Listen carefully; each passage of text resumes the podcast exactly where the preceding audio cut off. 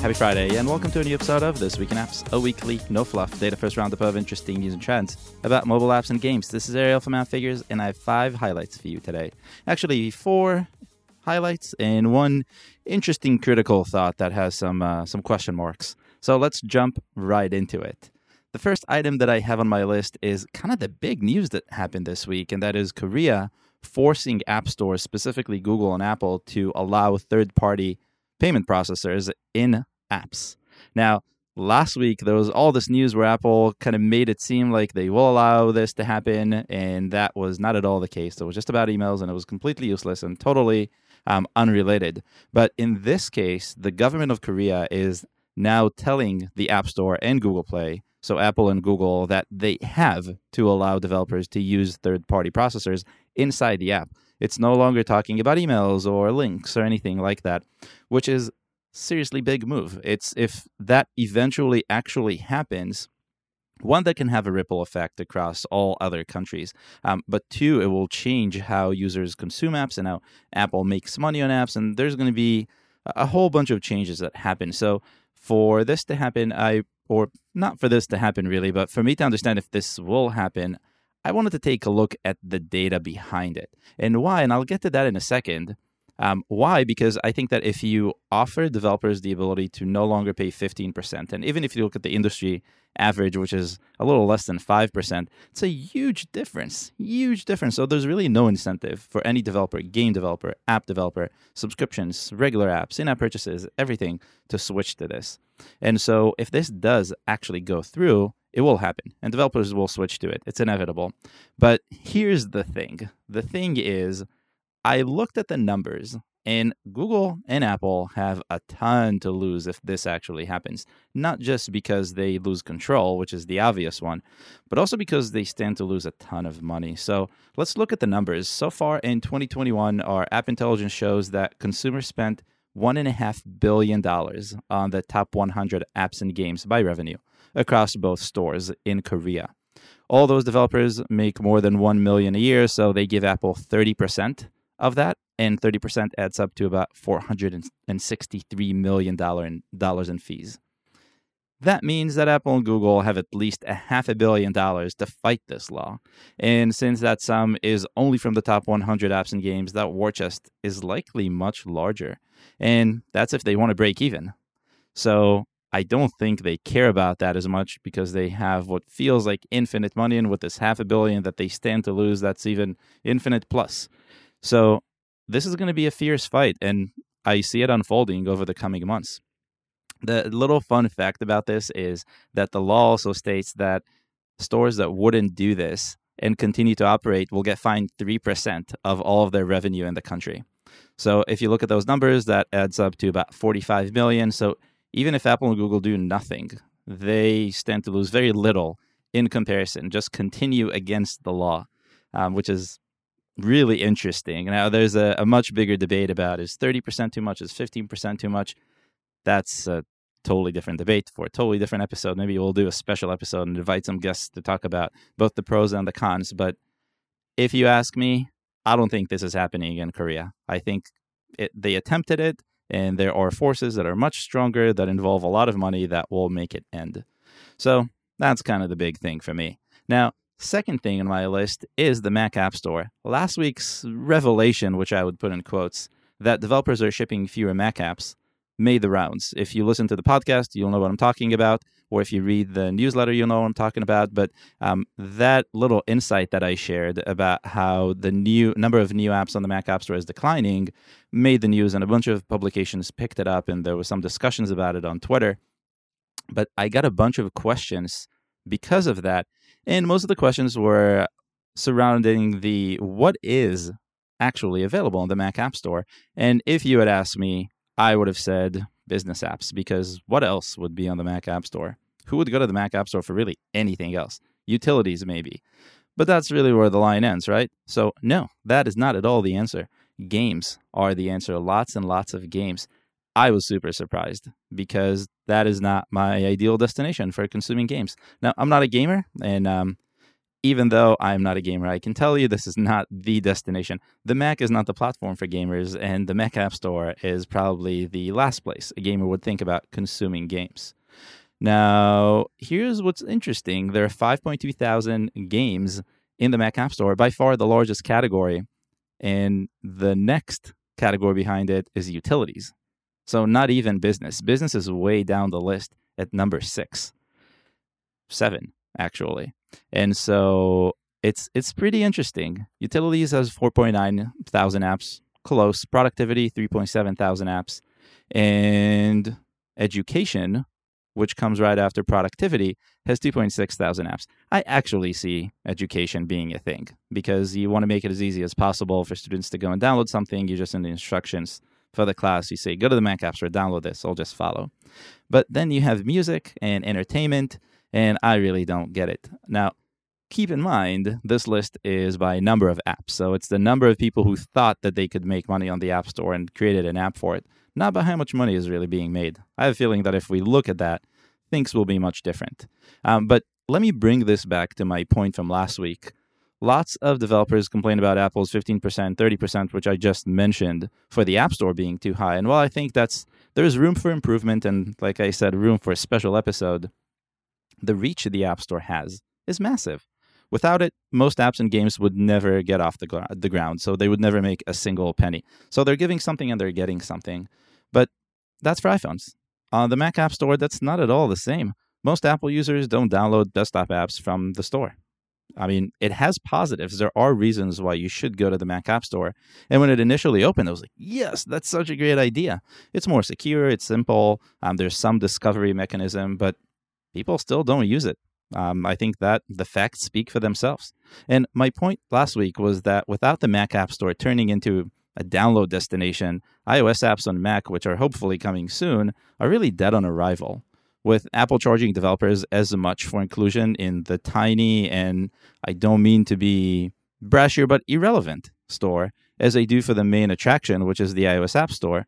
And because developers can publish apps outside of the Mac App Store, there's really no reason, there's no way to justify being in the Mac App Store, which means that the only way iOS apps can take off on Mac, which is something that I believe Apple wants and I would like to see, the only way is if Apple drastically reduces the fee to be a part of the Mac App Store. Now, I don't think that's happening anytime soon. I just don't see it. And in a strange way, it's, if you're a developer, you might have seen or felt this too. Apple is trying to push us away from using laptops and more towards using iPads for everything that isn't possible on the iPhone. So maybe that's related, because on a laptop, you at least have an alternative. You can go to the web and do it, where on the iPad, you can't. So I don't think Apple wants to do it. I think, if anything, Apple wants to move us away from a device where we do have choice. And so, unfortunately, I think iOS apps on the Mac are not going to take off. That's sad, and I hope someone at Apple is listening to this and is going to do something about it. Yeah. If you are at Apple and you're listening to this and you want to hear my thoughts, please let me know. I'm sure you have my email address, but I'm not going to hold my breath. Switching gears completely to, I guess, something that's also weird, but in a totally different way.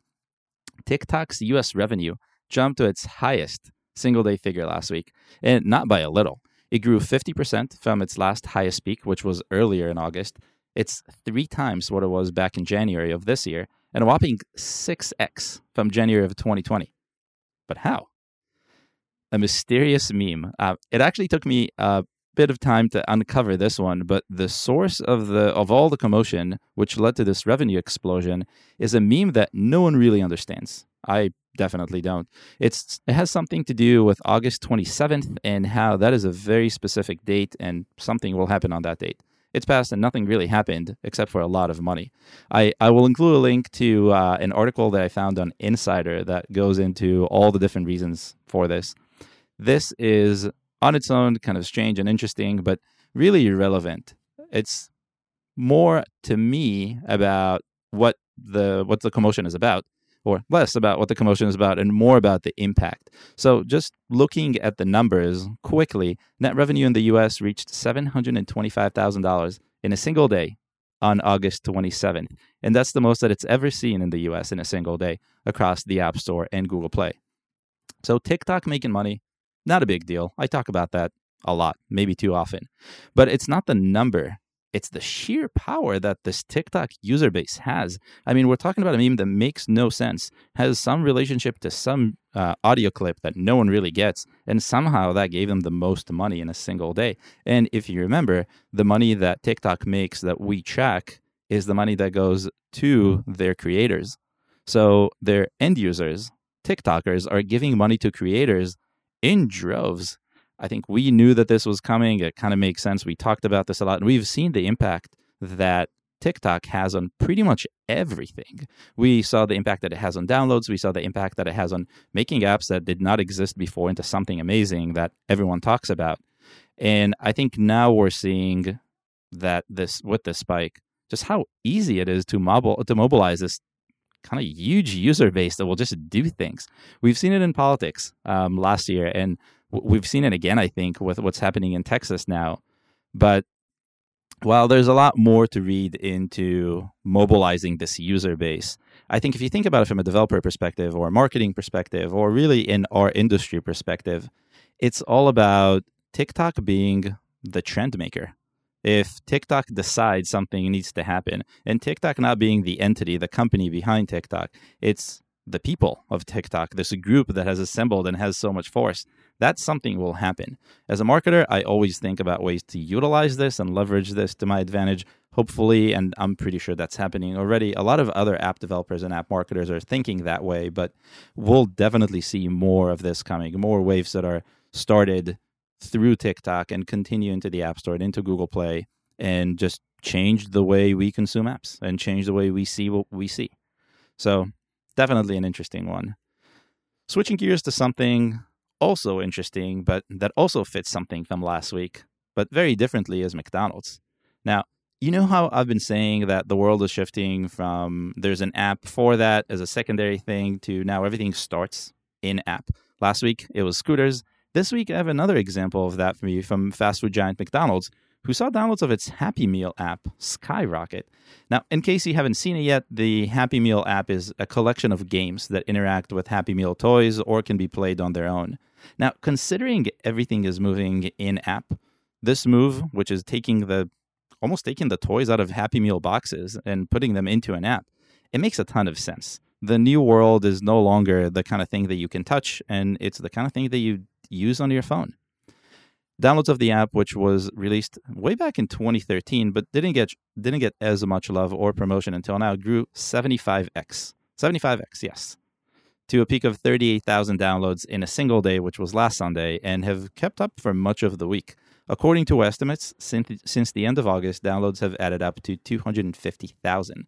And for context, that's more than half of the total downloads the app saw in all of 2020. And we're talking about a week. McDonald's isn't the first to turn to mobile games as its way of staying relevant, though. Peloton did this, and we covered this in a different episode. Louis Vuitton did this. We covered this, I think, 2 weeks ago. And Netflix did this maybe 3 or 4 weeks ago. So all of those are jumping headfirst into really one of the most competitive areas of mobile, and they're bringing their hefty war chests with them. I said war chest already in this episode, but this is, again, the same case. There's a bunch of money that's coming into kind of a new industry for them. But the question is, will McDonald's really get a good return out of this? They can invest, I'm sure, but will they get a good return? I think so. With nothing else to do in real life, mobile devices are really the main source of entertainment for many kids. Combine that with McDonald's ability to bridge the real life with the in-app experience using toys that you get when you go to the store. I think in a few years, history books will make all this evolutionary. That's just what it has to be. So I think they will be successful. Now, the question is, how will the king react? I guess we'll look at that in the coming weeks when something happens. Last for this week is slightly less about the numbers and more about a thought that I had. So China announced a new set of laws that aim to detach kids from the claws of technology by limiting the amount of time they can play video games. Kids, which is everyone under the age of 18, are now only allowed to play video games for 3 hours a week.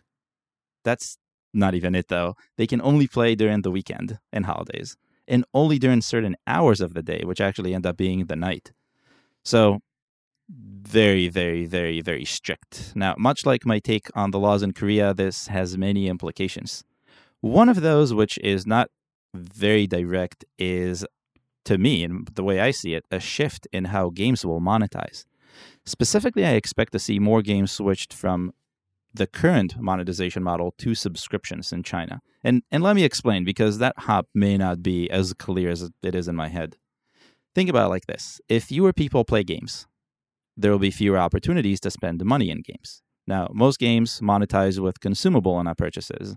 You pay for something, and then you use it, and then you pay for it again, and then you use it again, which when there's infinite time or unrestricted time to play, really, it's 24/7. So the more you give them, the more they will use. But now it's either going to take more time to consume or there will be less consumption. Now, limiting the potential of in-app purchases will mean revenue for many games will become less stable and more unpredictable. And those two words are not really the kind of words that founders or investors enjoy.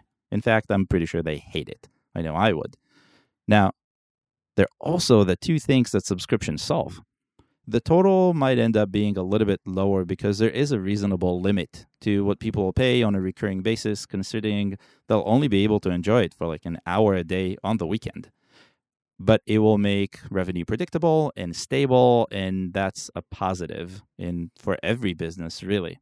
Now, looking purely at numbers, I compare the top 10 games in China and the revenue they earned in the last month versus the top 10 apps to see if maybe apps make so much more money that who cares about games? Maybe. That is obviously not the case.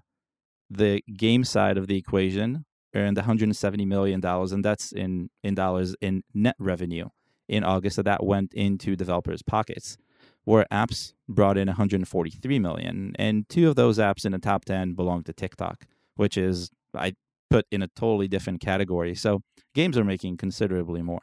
Now, this total isn't just from games that are played by kids. And so I'm sure the impact once this actually happens is not going to be as drastic. So it's not going to get cut in half or anything like that. But if you think about it, over time, if kids are being taken away from games, they will play less games as they exit the 18 and under category. And that's obviously what the Chinese government really wants. And that's, again, a whole other discussion for a whole other day. But it will have an impact. And so we've seen a massive shift towards subscriptions from apps over the last few years, and that's why we're constantly working to improve our subscription analytics for developers. So I think it's easy to say that many people are kind of primed to accept this type of monetization, and they're not going to hate it, which is what a lot of people thought way back when this was introduced. The only little thing is primed doesn't necessarily mean they will jump on the subscription bandwagon. So how this evolves is going to be very interesting. And that's it for me for this week. I hope you enjoyed this episode. And if you have, please tell your friends about it and make sure they all subscribe. We also have a newsletter.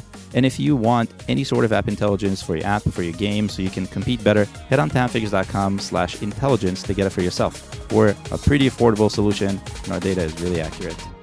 Anyway, that's it for me. See you next week.